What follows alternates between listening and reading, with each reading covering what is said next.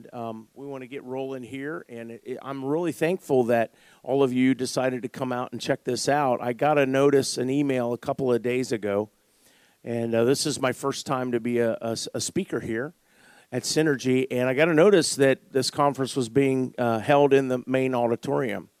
And I emailed them right away and I said, Excuse me, um, this says that I'm in the main auditorium. They said, Yeah, that's because there's so many people signed up that we needed to move you. I'm like, uh oh, this is going to be good. But anyway, I wanted to thank you all for coming. And uh, I love it because probably some of you guys decided to sign up and take this because you guys are aware of the Great Commission. Is that true? How many of you are actually aware of the Great Commission? That's great because a lot of churches we go to, only about half of them are aware of the Great Commission. Uh, but nevertheless, today, uh, and here's what we want to talk about today. We just want to help you, equip you to help fulfill the Great Commission. So, the name of this today is a modern day Great Commission and giving you fulfillment tools, how you can fulfill that. My name is Mark Bird. I am actually the state chairman for a ministry called Revive Ohio. And I love the Ohio for Jesus uh, thing going on here. Um, Pastor Dan Holbrook and I did revive way back in 2016 in his county when he was pastoring, and uh, and then when I heard about uh, Ohio for Jesus coming about, I'm like, we're knit together in the same heart, and so I'm praying, and I'm sure that's true. You guys are here today because you also have a heart for Ohio and ultimately for Jesus. Uh, there's our website. I'm actually uh, a full time missionary and uh, I'm a full time missionary to America. How many know that Jesus said to go to Jerusalem, Judea, Samaria, and the ends of the earth? And one of those places he actually wept over. Does anybody remember which of those places Jesus wept over? Jerusalem, right? Hometown. That's what he wept over, too. So uh, that's what we do, and we're actually missionaries right here in Ohio, my wife and I full time missionaries here in Ohio. So that's who we are. Why? Why are we going to talk today about the Great Commission and helping the church, the body of Christ, to fulfill that? Well, here's the stats, and this comes from the U.S. Census website, okay? And here's the startling fact How many of you guys believe that if a person dies without Jesus, that they actually go to hell. How many of you actually believe that? Most of you? Okay. So, church, what do we do about that? Every 11 seconds, somebody's dying in America. Every 11 seconds. I don't know what the statistic is exactly of how many of them are going to hell, which ones are going to heaven. I don't know exactly, but my guess is many people are dying without Christ and going to an eternity without him. Now, this is an article in Newsweek that just came out in October of 2019. So it's pretty recent. And here's what it says The number of Christians in the U.S. is actually down 12% over the last decade. The number is down. But that means, if you calculate that, that over 115 million people in America do not know Jesus. Could be more, right? Because just because you go to church doesn't make you a Christian, right? And so we run across this all the time. We encounter folks, and I'll share this method with you in a little bit. We encounter folks all the time that they maybe had been in church at some point, and maybe they're not currently attending church. And making church, attending church doesn't make you a Christian. However, it shows in your reflection of your relationship with Christ if you're not connected. So, is there a need in America? Is there a need in Ohio for Jesus? Well, then what is this, right? Well, it is what we talked about. It is the Great Commission. And how many of you have heard this in a sermon near you? right? You've heard about the Great Commission, right? Matthew 28, 19 and 20. Well, let's let's break it down. And the very first word of the Great Commission is what? Right. The very first word is go. And that that uh, actually inquires us to actually get up and start to move. So it's hard to go when you're sitting, right? It's hard to actually eh, receive the promises when you're sitting on the premises, right? So the second piece is to do what? Make, say, as it doesn't say, make converts right? Jesus said, I want you to go and I want you to make disciples. The third thing he said for us to do is baptize them, right? This is what you should do. As you go, I want you to make disciples. I want you to baptize them. The second thing I need you to do is I need you to teach them. I need you to teach them what? About me. This is what Jesus is saying.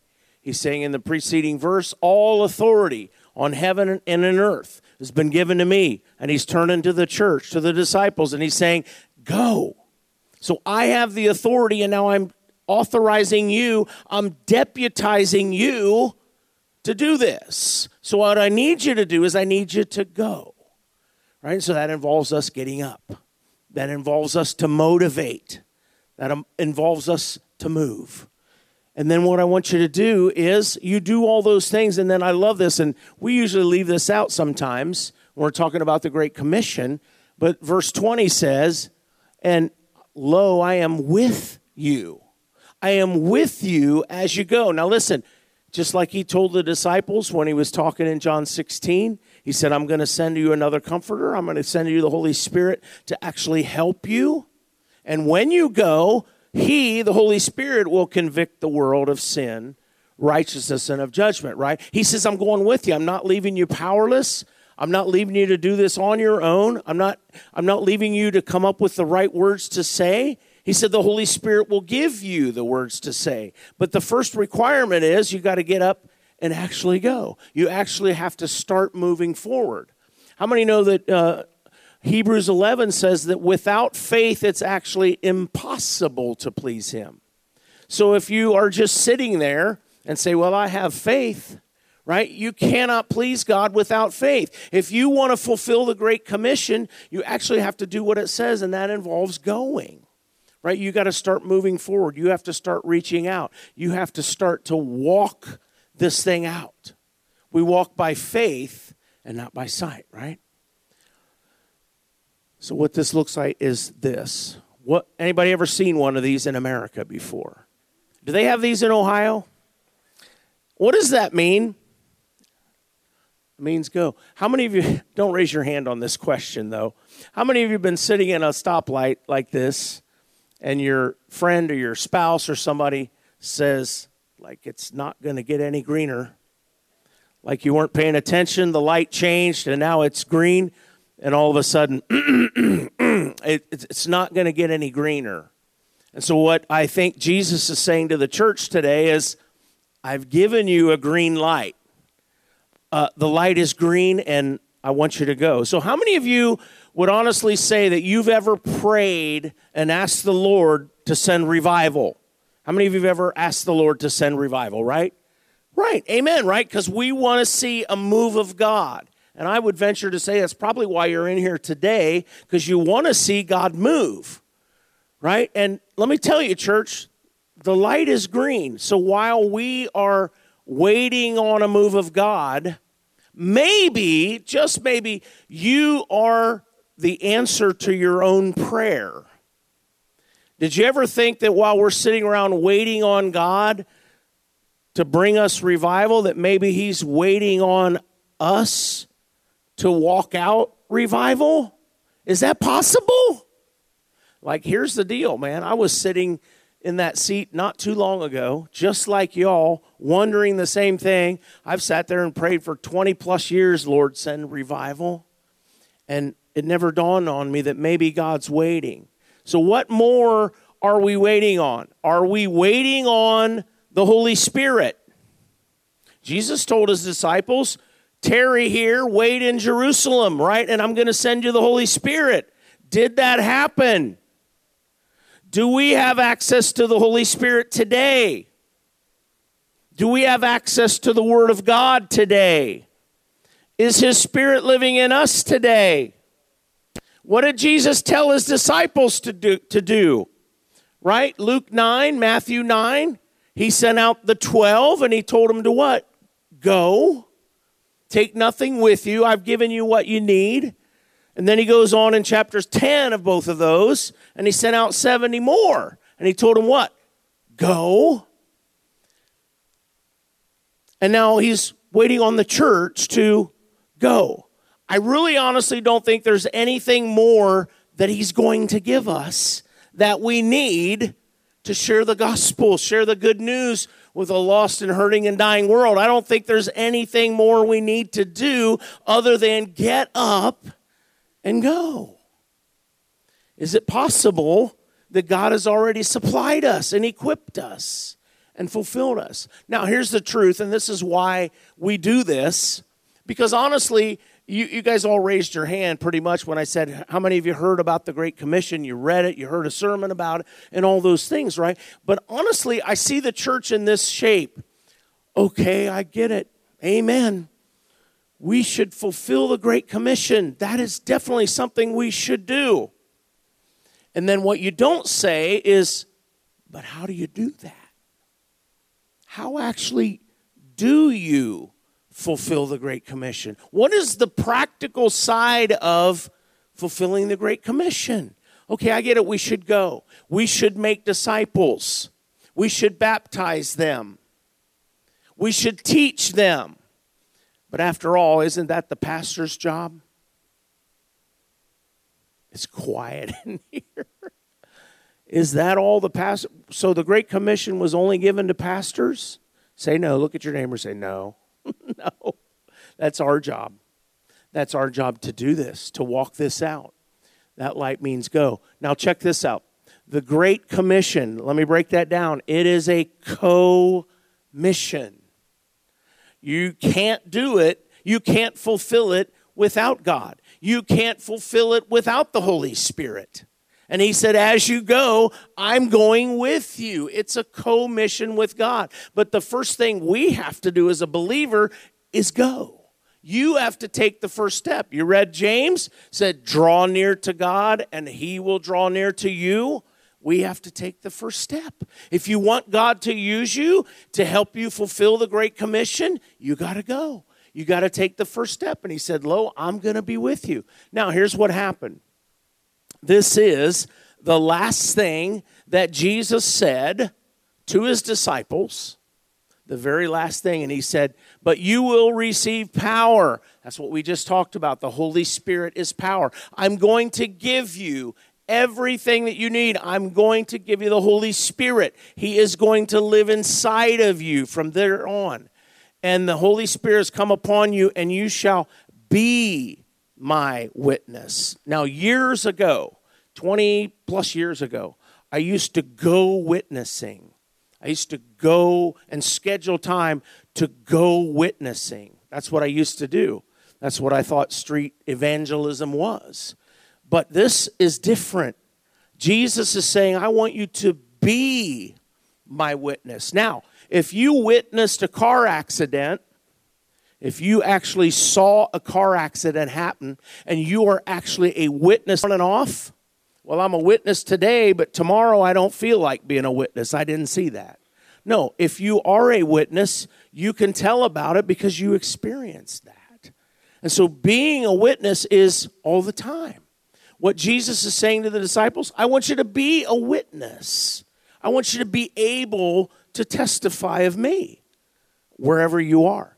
Now, here's the thing this is why I'm telling you this. This is probably the most important thing that Jesus wanted to leave with his disciples. So think about this. If you're getting ready to depart on a journey, and many times people that are on their deathbeds, they want to say something really important and leave something behind before they pass. And so they may call a family member, a loved one, a friend, a pastor, a priest. They may call them and they say, I want to share one more thing before I move on. And it's usually a very important thing to that person, wouldn't you agree? Now, what did Jesus say? The very last thing he did. And then what happened? This thing called the ascension. So, the very next verse, he ascended into heaven. So, the last thing that he said to his disciples is, I want you to be my witness. I want you to go to Jerusalem. I want you to go to Judea and Samaria and go to the ends of the earth. I want you to go everywhere you go and be my witness. And then he was taken up into heaven. Now, Where? Where do we do this at? This is our calling. Our calling and our vision is to equip the saints, the church, the body of Christ, to equip them to share the gospel and make disciples.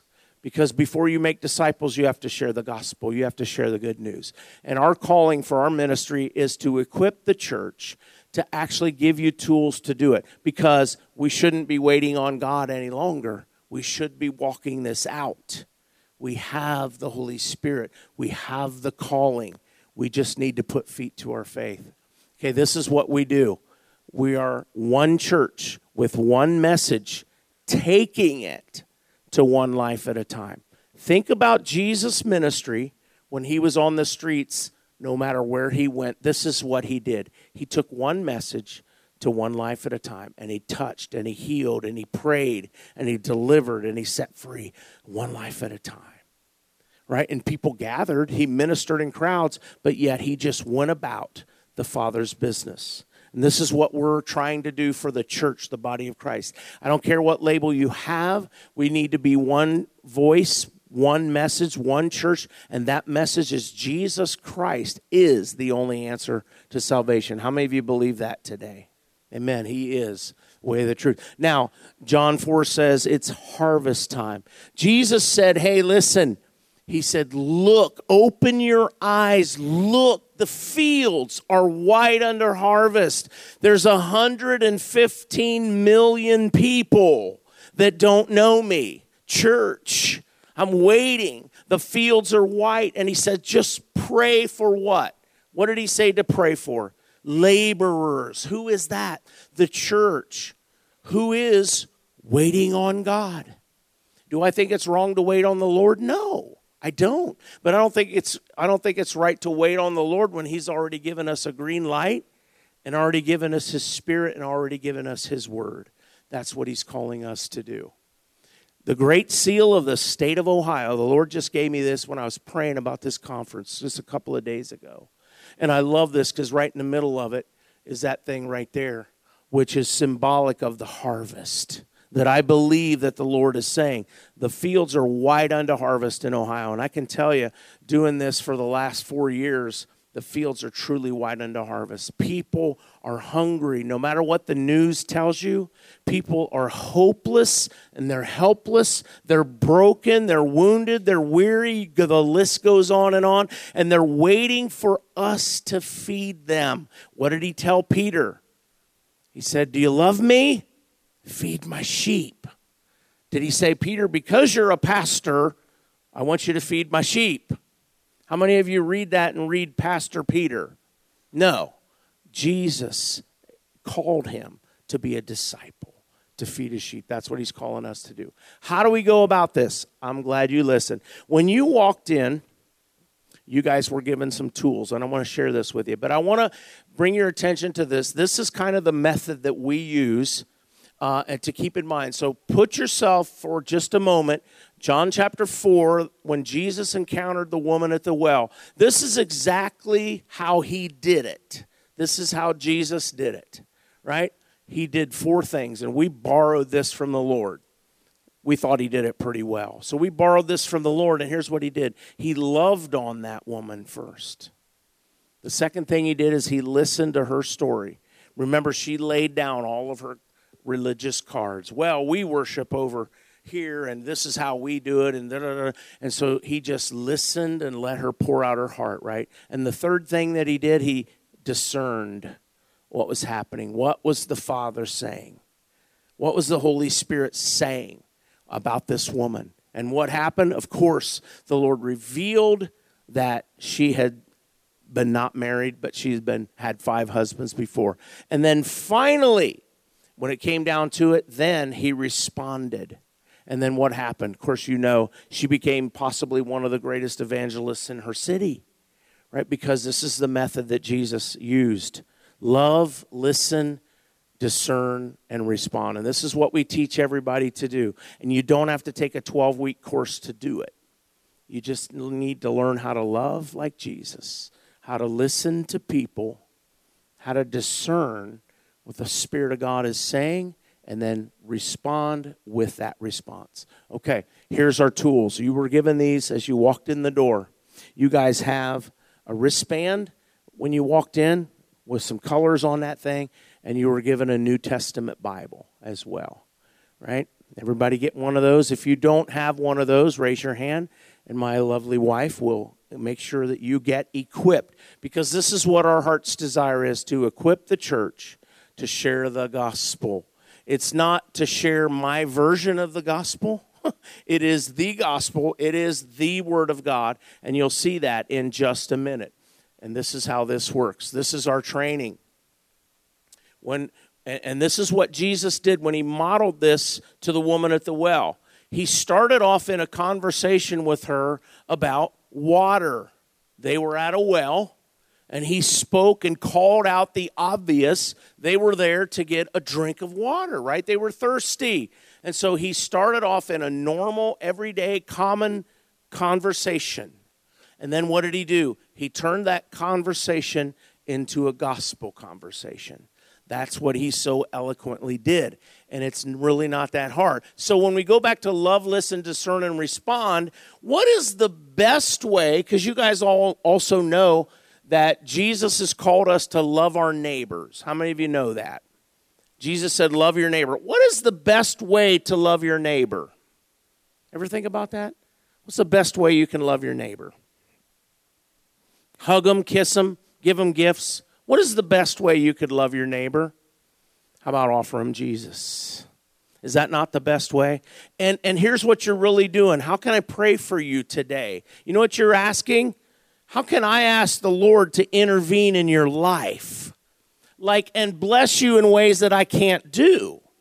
Right? What's the best thing you can do? Let me offer you Jesus. And how can I pray for you? So this is what we do. Sometimes we will begin a conversation about water at the well we're standing at. But then ultimately, we need to turn that conversation into a gospel conversation because we have to present the gospel, right? And we say it this way Hey, how can I pray for you today? Now, what we don't say is, Can I pray for you today? Because when you meet strangers and they ask you a yes or no question, you have no relationship with them, what will they say? No. We don't ask you, Can I pray for you? We ask you, How can I pray for you today? And you will get that brief pause and they meditate on that word how for just a second. And I might say, What's going on in your life? How can I ask God to help you? And you might think, Well, that's corny. That won't work. I can tell you, thousands of times it gets their attention. Why? Because they have a hunger and thirst for God, they just don't know it. How can I pray for you today? And then, you know what we do? Just pray for that. That's it. And listen, do you mind if I put my hand on your shoulder while I pray? Ask them, right? Because should we lay hands on people? Well, the Bible says we should, but make sure that you ask. Can I put my hand on your shoulder? Yes or no? And just pray for their request. If they if they have a sick cat and they say I want prayer for my sick cat, pray for the sick cat because it's near and dear to them, right? Pray for that. And then what? Listen to the Holy Spirit. Because just like Jesus modeled, woman at the well, the Lord gave him the discernment of what was going on in her life, and he spoke to that, right? And then he knew how to respond to her. Second thing is this May I offer you this wristband? You guys have a wristband that when you came in. I want to offer you a free gift. Thank you for letting me pray with you today. That's it. Keep it simple, right? You're for you this wristband, okay? So I take the wristband off, I hand it to him. I'll be honest, personally, I've never had anybody not take the gift. It's a free gift. I say it, it's a free gift. Can I offer you a free gift? And the first thing they do is they start looking at it. How many of you looked at this when you was handed to you today, right? You start looking at it. And then I'll say, hey, call it out. What do you notice about that? Anybody? What do you notice about that wristband when it was first handed to you? Scripture's on it, right? Not everybody recognizes it Scripture. Some do. What's something else you noticed about it? Five colors, right? So here's what it, here's what it looks like. I'll say this.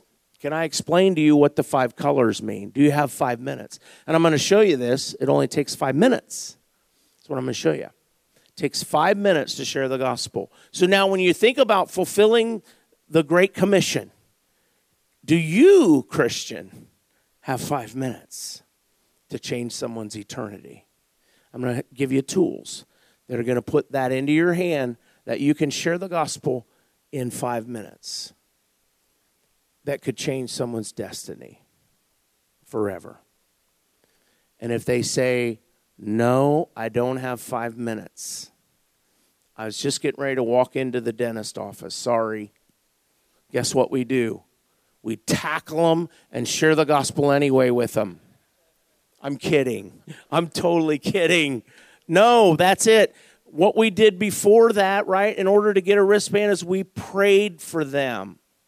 Right? Paul said one man plants, another man waters, but God gives the increase. So you don't know if you're sowing or you're watering, and does it matter? The rest of that scripture says the one who plants, the one who waters is nothing, but only God who gives the increase.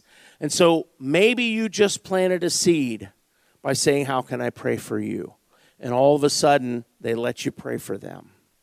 And that might be the only opportunity you get. And that's enough. Isn't that not enough? So when Jesus said, Love your neighbors, is that not loving your neighbor? Loving your neighbor who's a stranger, you've loved on them, you've asked God to intervene in their life. And so if they say yes, I've, I have five minutes, and listen, if you ask for five minutes, please stick to five minutes. Honor their time, but I'm going to show you I can share the gospel in five minutes. I said, Great. I'd like to offer you another free gift. I always use the word free gift, and you'll see why as we start to share these scriptures, right? Talks about the free gift of salvation, right? And so here's what this looks like. So, you all have this. I want to invite you to put your thumb or your finger on tab number one, and I will start with the wristband, and I'll say, Number one on here is yellow. We're going to start at yellow. You can see at the top of the Bible the color yellow. Put your thumb or your finger on that number one.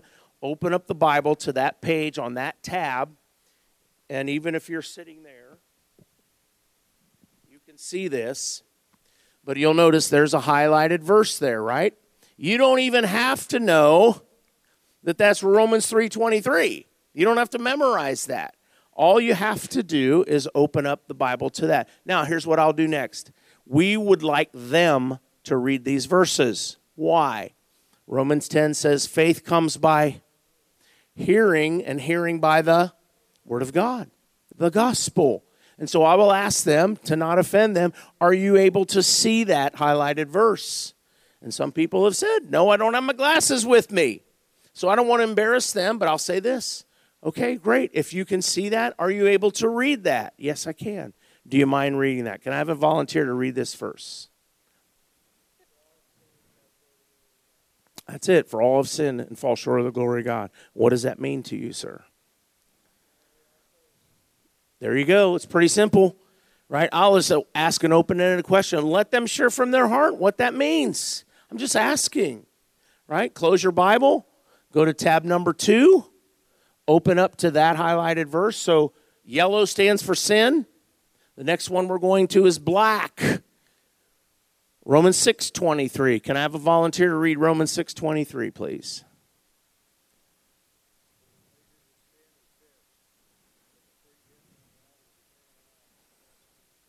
There's that free gift word. That's why I use that, right? It's the free gift. But the wages of my sin, yellow, is what? Black. Black stands for death, right? That's bad news. How many think sin and death are good news? I was going to pray for you real quick if, if you did. That's bad news, right? But now comes the good news. Let's go to red, number three. Number three is red, stands for love. I'm showing you guys you can do this in five minutes, literally. We're already to number three, right? Number three is love. Romans 5 8. Who can read Romans 5 8 for me?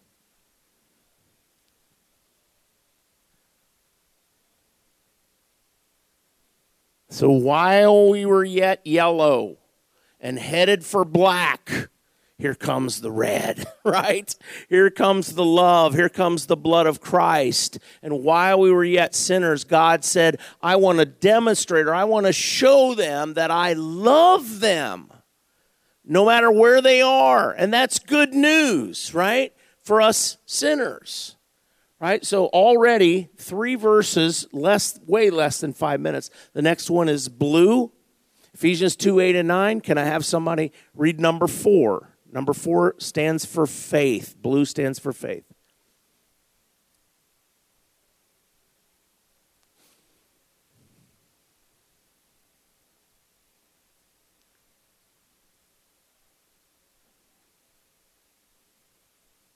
right? There's that gift of God again. But you have to receive this gift by faith. It's by faith alone, not works. You guys see that? Again, let them talk about it. I, I, I, share the gospel all the time with people, and I say, Hey, have you ever heard that before? And they're like, No, I thought I had to earn my way. I have people tell me that all the time. And I go, Well, I'm just sharing the gospel with you right here in this Bible, right? They're like, Wow, I never heard that before. So here we are already on the very last color. Very last color is green. Green stands for life. Who doesn't want life, right? And uh, this is the longest verse that we have Romans 10 9 and 10. Can I have a, a volunteer read that scripture? Thank you, ma'am.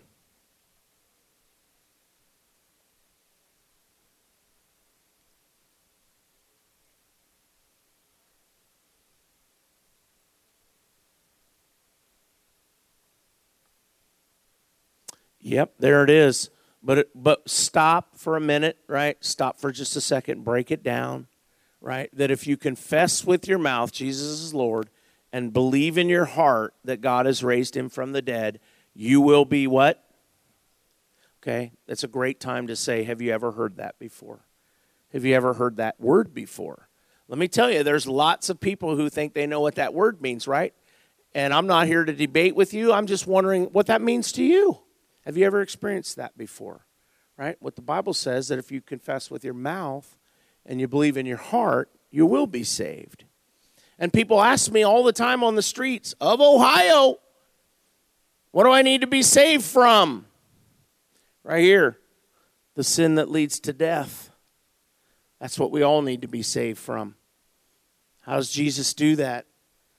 While we're yet sinners, he sent his son to be love and a substitution for our sin, right? I have to believe in that by faith. I have to receive that free gift by faith, and then I can have life. So at this point, this is what we do, and I'll encourage you just flip over to the back cover of the Bible, the very back, and here's what happens.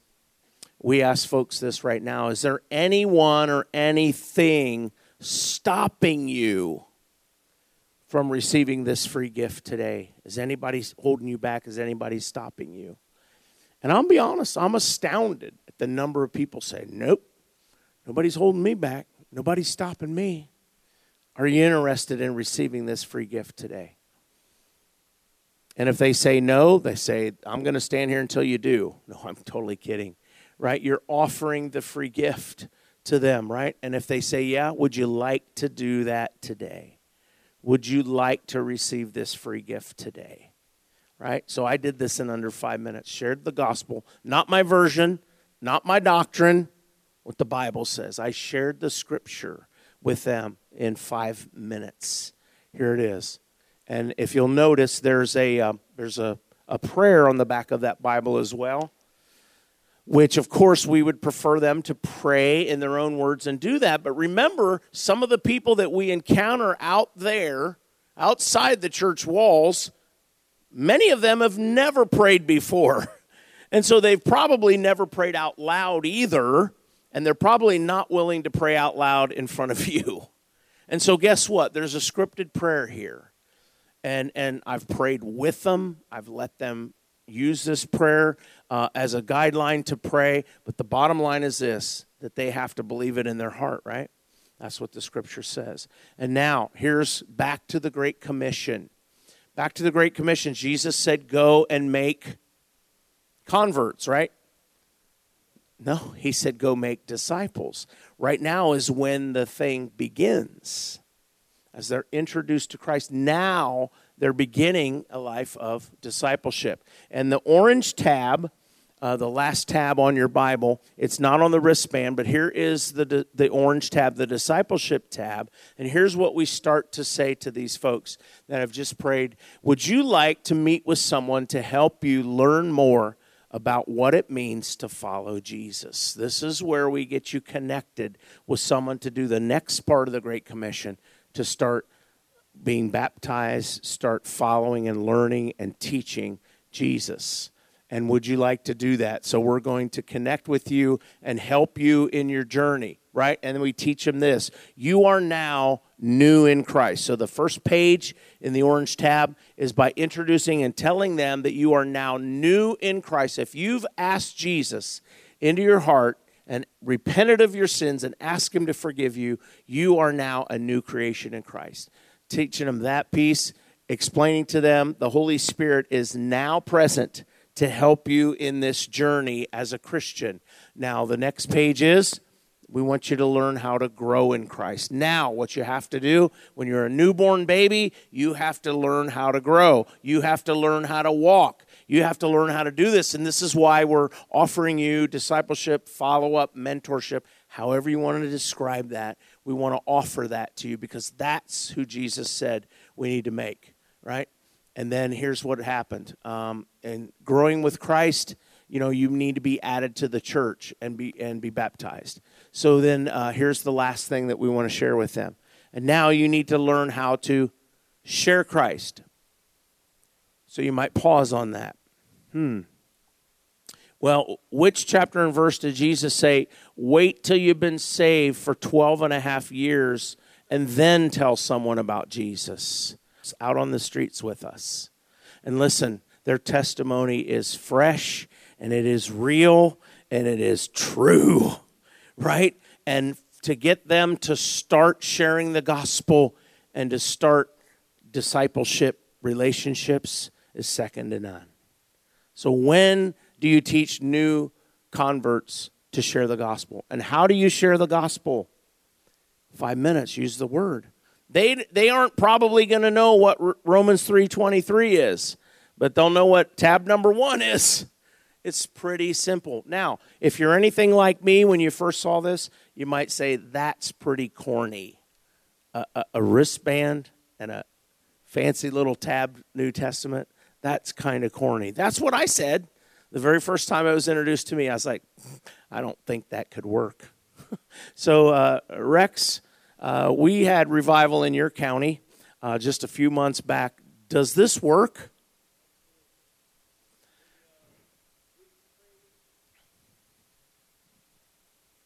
First of all, we prayed for uh, 2,755 people in two weeks. We went, we went, ended up extending, but we ministered and prayed over 2,700 people. And uh, so that many people said, when we said, How can I pray for you? They wanted prayer. Over 2,700 people in a small rural county, Seneca County. Uh, we led 100 people to Christ during that time. Uh, 28 of them ended up uh, actually following through with discipleship. Uh, we had more than that that, that we tried to disciple. Um, but uh, as you know, as a pastor, uh, people who uh, pray to accept the Lord, um, 28 out of out of 100 actually following through in discipleship is pretty good. And uh, since that time, our people are sharing their faith on a regular basis. We had a young man brought two friends uh, two weeks ago, Sunday, and uh, his, his two friends got saved at, at church and then uh, last Sunday after church, they asked if they could have these Bibles and be trained right on the spot. So uh, one of my one of my uh, leaders sat those two boys down, teenage boys, taught them how to use the Bibles. So it works. It does, and it doesn't cost anything because you you won't say this. so revive uh, invested as near as we could figure after we found out how much the Bibles and things cost. They, as near as we could figure, they invested about seven thousand dollars worth of materials in Seneca County and never received a single offering or a penny from any of our churches. And since then, now we are buying our own materials to continue, and we meet. Uh, we go out. There's an outreach today in Seneca County, and I'm not there because I'm here. But. Thanks, Pastor Rex. So the truth is this, right? Jesus said, "Freely you have received, freely give." The world is dying without Christ, and here's the other thing: they're dying to know Him. They just don't know it. Right? They don't even realize that they're stuck on yellow and black. They don't even know that there's green available because they don't even know about the red and they don't even know about the blue. And so the question is this whose job is it to tell them? Whose job is it to tell them? So, how many Bible passages do you have to have memorized? And not that I'm saying you shouldn't memorize the Bible, but how many of these scriptures do you have to have memorized to share this with somebody? Right? The reason we use a pocket sized New Testament, right, is because you can always have it ready. This will fit in your pocket. Ladies, it'll fit in your purse. You can always be ready. I always, if you see me, I have two wristbands on, one to wear and one to share always, right? Because Jesus said we're supposed to be instant in season and out, be ready to share. We are called to be his witnesses wherever we go. It doesn't matter if I'm at the gas station, if I'm in a restaurant having, I'll ask the waitress, How can I pray for you today? Go through the drive through, Hey, how can I pray for you today? Go pump gas. This happened in Texas. I'm standing at the gas pump at Walmart pumping gas, and I look over, and there's a Hindu boy there. He was a man, he was an adult. And I said, Hey, how can I pray with you today? And he was like, Yeah, pray for my mom. Right? And I ended up leading this Hindu man to the Lord. And this blew my mind. I'll never forget this. He said, My mom is going to be so proud of me that I did this. I was like, Aren't you a Hindu? And he goes, Yeah, but she wants me to have a good life he realized that, recognized that, right? That without Christ, he didn't have a good life. And he didn't realize that until he realized what the good news was, right? The good news of Jesus Christ. Is there any questions? We also provide discipleship curriculum if people want to do that. Uh, we bring those to a community, we make those uh, available. You don't have to do it. We want you all to disciple them, but we are going to equip the saints to share the gospel and make disciples. That's what we're called to do. So, this is a picture. I just wanted to share one picture with you. Um, the other thing that actually happens when communities come together to share the gospel, because this is the other thing that we try to accomplish. We will work within a community trying to bring unity so it doesn't matter what brand you are, what label you are, whatever, we're called to share the gospel as Christians. Every Christian is called to be a witness. But this is uh, a group of pastors lined up across there in this particular community, and they said, We will be united in Christ for the mission of the co-mission to share the gospel and make disciples. So that's what it looks like. Are there any questions that you guys have? about any of this. Yes, sir.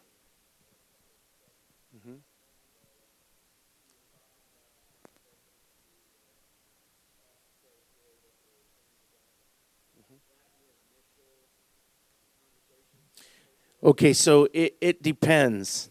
Um, because before we head out, we always make sure that we're praying we're praying before we leave the church. We're praying in our vehicle. We're praying and we're asking God for direction.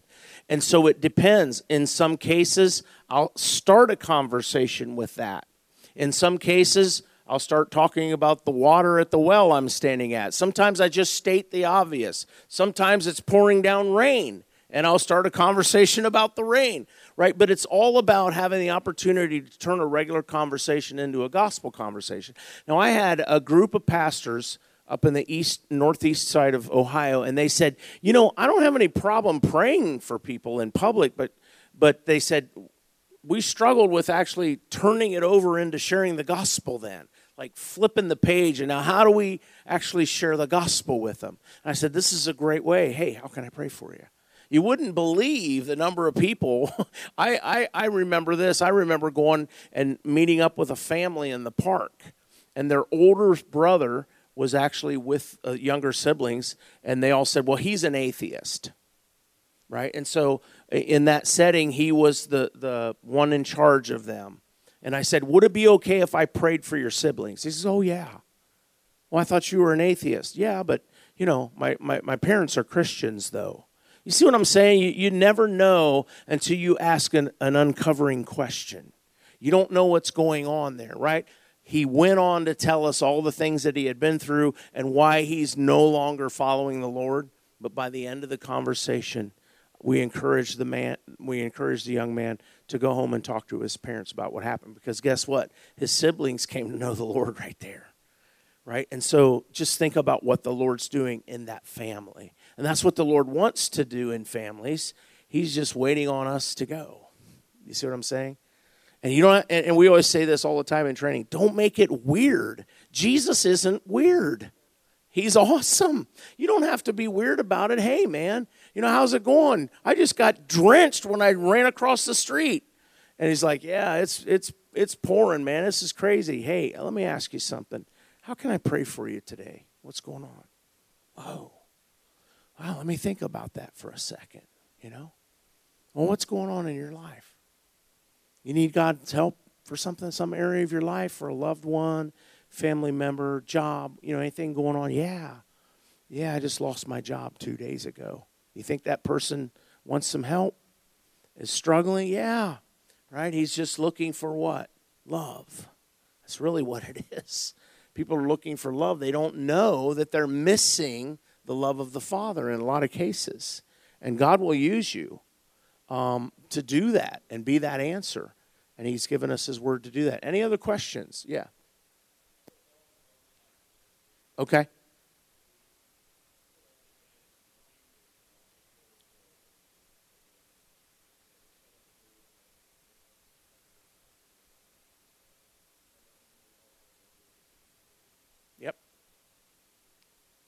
Okay. How many do you need? Okay. All right. Well, well, see me afterwards, and I'll get you hooked up. All right, brother. You had another question, brother.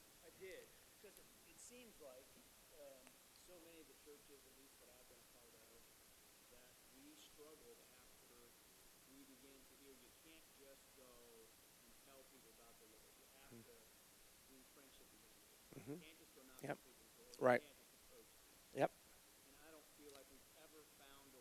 way right. to, to put in that place. Right. right. It sounds like what you're doing is you're telling me I can just walk up to somebody and share them the, and share the gospel with them. Rex, can you? Yep. Now here's the here's the truth, man, and and I appreciate this question so much, especially in a group like this, because there are those things called servant evangelism there are things called uh, friendship evangelism. There are things called street evangelism. And there are things called uh, uh, relationship of neighbor evangelism. What's the denominator in all of those methods? Evangelism, which is what? Sharing the gospel. And this is what I say it's just a matter of when do you share the gospel? Like every one of those, the denominator is share is the gospel. And so it's like, well, do I have to make friends with them? Now, is that for six weeks, six months, six years? Do I have to go talk to my neighbor and then pray someday the door might be open that I actually share the gospel? Right? Or, or is it servant evangelism where I'm handing out bottles of water and I hope magically someday they ask me about Jesus? But the bottom line is evangelism. And Jesus said, go and make disciples. Now, Am I against the other methods? No. If that's how God uses it, praise the Lord. But the bottom line common denominator is evangelism. And the question remains when do you tell them about Jesus? And I don't care when, I just say, tell them about Jesus. He's the answer. And so that's a really great question because that does come up. Yes, sir. How do you get it in your county? I'll give you my card. Give me a call. We'll come and start a conversation. Every one of these just starts with a conversation, right? We sit down with pastors and leaders and we have coffee and we pray. That's exactly what we do. And we will set up a time in the process. Uh, and we picked this up from Billy Graham's ministry. Whenever Billy Graham did a crusade in a city, he always sent a team in six to 12 months ahead of time and prayed with the local leaders and started preparing and seeking the Lord. And we do the same thing. It, we always say it's a marathon, not a sprint. But man, when it comes time to hit the streets, let's go. You know, let's go. Yeah. Um, just want to say one more thing. Um, when Revive comes, it's typically a, a week long. Uh, it, and it, it's not just an event, but they're coming in, they're training your people. Uh, our church runs um, 120 some people. We had 40 people that received the training, went out on the streets, and uh, we're continuing with you know other churches in our county.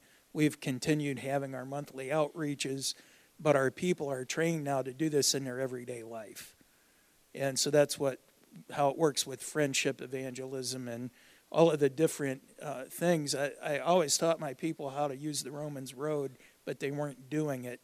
This got them out there to do it, or even to just go out and observe on a team and realize, hey, I can do this and I can use this to lead my friend to the Lord. Yeah, that's a great point. We we also have, and and um, I I always do this. I carry uh, this gospel card with me as well. We have these gospel cards. Sometimes when you say, hey, do you have five minutes uh, that I can explain those colors to you? And as I mentioned in the example, they might say, no, I'm just getting ready to walk into the dentist, okay?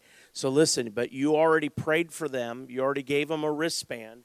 And we also have these little gospel cards, right, with the five verses on a little pocket sized cards. So if I don't have time, if they don't have time to sit down with me for five minutes and go through the Bible, we do have the verses on there. And I can tell you, we've got countless testimonies where we've left the gospel behind and people have actually gone. I have got this amazing testimony uh, from a McDonald's. This is hilarious. So we went into a McDonald's and we prayed for the workers in there. You know, we had permission from the manager. Yeah, we could, you can share the gospel for five minutes to all of our workers. So we did that. We shared the gospel for five minutes with all the workers in this McDonald's. And the next day, there was this guy coming through the drive through, and one of the workers was in the drive through working, and he looked down, and there was a revived Bible sitting in the drive through. Well, there was this customer in line that was causing all kinds of problems, was sitting in line, cussing, and having a really bad day. And so this guy who just got equipped saw the Bible, saw a problem, and he said, Sir, how can I pray for you today? And that's all it took because that's what he was trained to do, and he didn't know what else to do. And the guy started pouring out his heart about why he was having such a lousy day and what was going on in his life so much that he's standing there and the guy, the kid is going through the gospel bible with him in the drive-through and the manager finally comes and says come on we got cars lined up and so the guy pulls over and he's like he gave his heart to the lord and he's standing there going yes jesus so you just never know what we're trying to do is equip the saints to share the gospel right i don't have to be there you don't have to be out on a team. We just want people to do this as a lifestyle. Remember, Jesus said, You shall be my witnesses. We just want to give you the tools to be a witness for Christ wherever you go. Whether it's a card that you leave behind or you have five minutes to go through the Bible, no matter what, just be a witness. Any other questions in the room? All the way in the back. I'll give you this so people can hear you. Is that okay? Uh, my question is about uh, how to best uh, communicate the, the word of God at, the workplace. At the workplace, the, in the yeah, workplace? in the workplace, yes. That's a, uh, a, great question. So, the question that he has is how do you communicate the Word of God in a workplace? And it's really awesome because here's the other thing that I'm going to tell you. And I told you, you don't have to be weird to share the gospel. You don't have to. We ask permission. Like when we came into the McDonald's, we didn't just barge in there, like we asked permission. Would it be okay to pray for your uh, employees?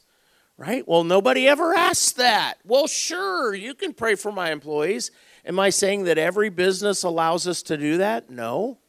But guess what? If you're creating disciples that will be a witness, maybe the employer won't give you permission to share the gospel with everybody, but maybe if you're equipped and trained, there's going to become an opportunity where you get to one on one share the gospel with your coworker. Here's what happens, guys, and you know this to be true. You work in a workplace and you're the, oh, they're the Christian over there. And then you get a little ridiculed and mocked and all those things. Now, when sickness hits their family member, who's the first person that they come seeking? Do you see what I'm saying? And so when the door opens, the Lord opens it, walk through the door, you're now equipped. You now have what? The Word of God. And that's what you were asking was the Word of God. How do you use the Word of God in the marketplace, in the workplace? That's how you do it. Be ready, be equipped, be trained, and look for an opportunity. The Lord will open up those doors. And sometimes uh, we've been invited in to share the gospel in, in the lunchroom on break. Hey, can we pray for your employees on break? You're not paying them during that time. They get a 15 minute break. I already showed you I can share the gospel in five minutes, right? Is it possible? And we will ask, hey, we, we've been invited. Listen, in my county where I pastored, we have nine public schools in our county. We got invited into all nine public schools to pray with the students, with the faculty, we got invited, like we didn't call them, they called us. Why? Because people's lives were getting touched in the community, and the students began to talk, and they said, "Hey, hey, can we can we invite this team in to pray for our cheerleader squad, our, our volleyball team, our football team, our chess club, like all these things. Like, hey, these people are in town and they want to pray for us. You guys can do that in your own communities. Just make yourself available offer to pray. Like I'm telling you, people will not turn down. Now, some will, but not very many people will turn down that offer for prayer. Why? Because you're just asking God to intervene for them. That's all you're really actually doing. It kind of takes the fear out of it. Here's the reason most Christians won't share the gospel two things. And I was told this by a Satanist in Louisiana. He said, Our two greatest weapons in Satan's kingdom are fear and intimidation. He said, Those are our two greatest weapons. He said, and I'm going I'm to wrap up with this. And here's a story that he told me. So this is from the dark side. He says, Now, he said, I want to pose a question to you. And he says, I want to see how you would respond to this. He said, So I'm sitting in my living room and I look out my front window and there's a young lady out there in the neighborhood passing out tracts. She's sharing her faith, right? He says, I, am a warlock. And he says, How do you think I'm going to react to her in my neighborhood passing out tracts and sharing the gospel? How do you think I'm going to react? And I'm like, Well, I don't know. I'm guessing that you're going to try to cast a spell on her. He goes, That's exactly what we want you to think. We want you Christians to think that we're going to try to cast a spell on this person. He says, No. You know what I did?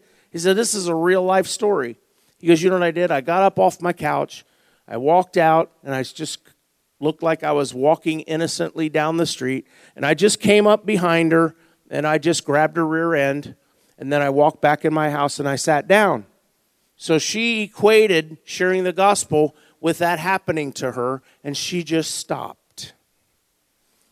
His desire is for us to just shut up and stop sharing the gospel using fear and intimidation.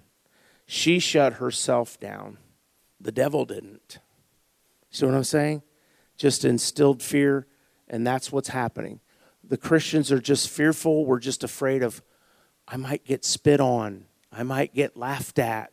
I might get, you know, we don't know what persecution is in America. Like, really? That's it? No. So I, I do this with my children, and I'm wrapping up with this my children, all five of my children, are now very equipped to share the gospel. And my kids from age 22 all the way down to six, they know how to share the gospel. I remember my six year old walking up to the lady in Family Dollar at the checkout. Hey, how can I pray for you? My little six year old daughter. And the lady just starts weeping. How did you know? She's six. My daughter didn't know anything, right? She just did what we taught her to do. And the lady started pouring out her heart of how she had just been going through a divorce and all of these things. Of course, I'm standing back watching. And finally, I said, Honey, there's a lot of people in line here that want to check out. And she goes, They can just wait. Right? And she wanted to give her heart to the Lord right there. And so it's just the reason that we don't, because fear and intimidation. My daughter knew no fear, no intimidation. She was just doing what she knew to do and she watched people's lives. And so this is what happens, folks. We stop ourselves, we shut ourselves down, and the devil wins. We've got to go. All right, so if you guys want any further information, like I said, I'll stick around here afterwards. But if you want to uh, look look us up, there's my email address, there's our website, and uh, we would love to hear from you, and uh, we'd love to pour into you and your communities. Thanks for your time, guys.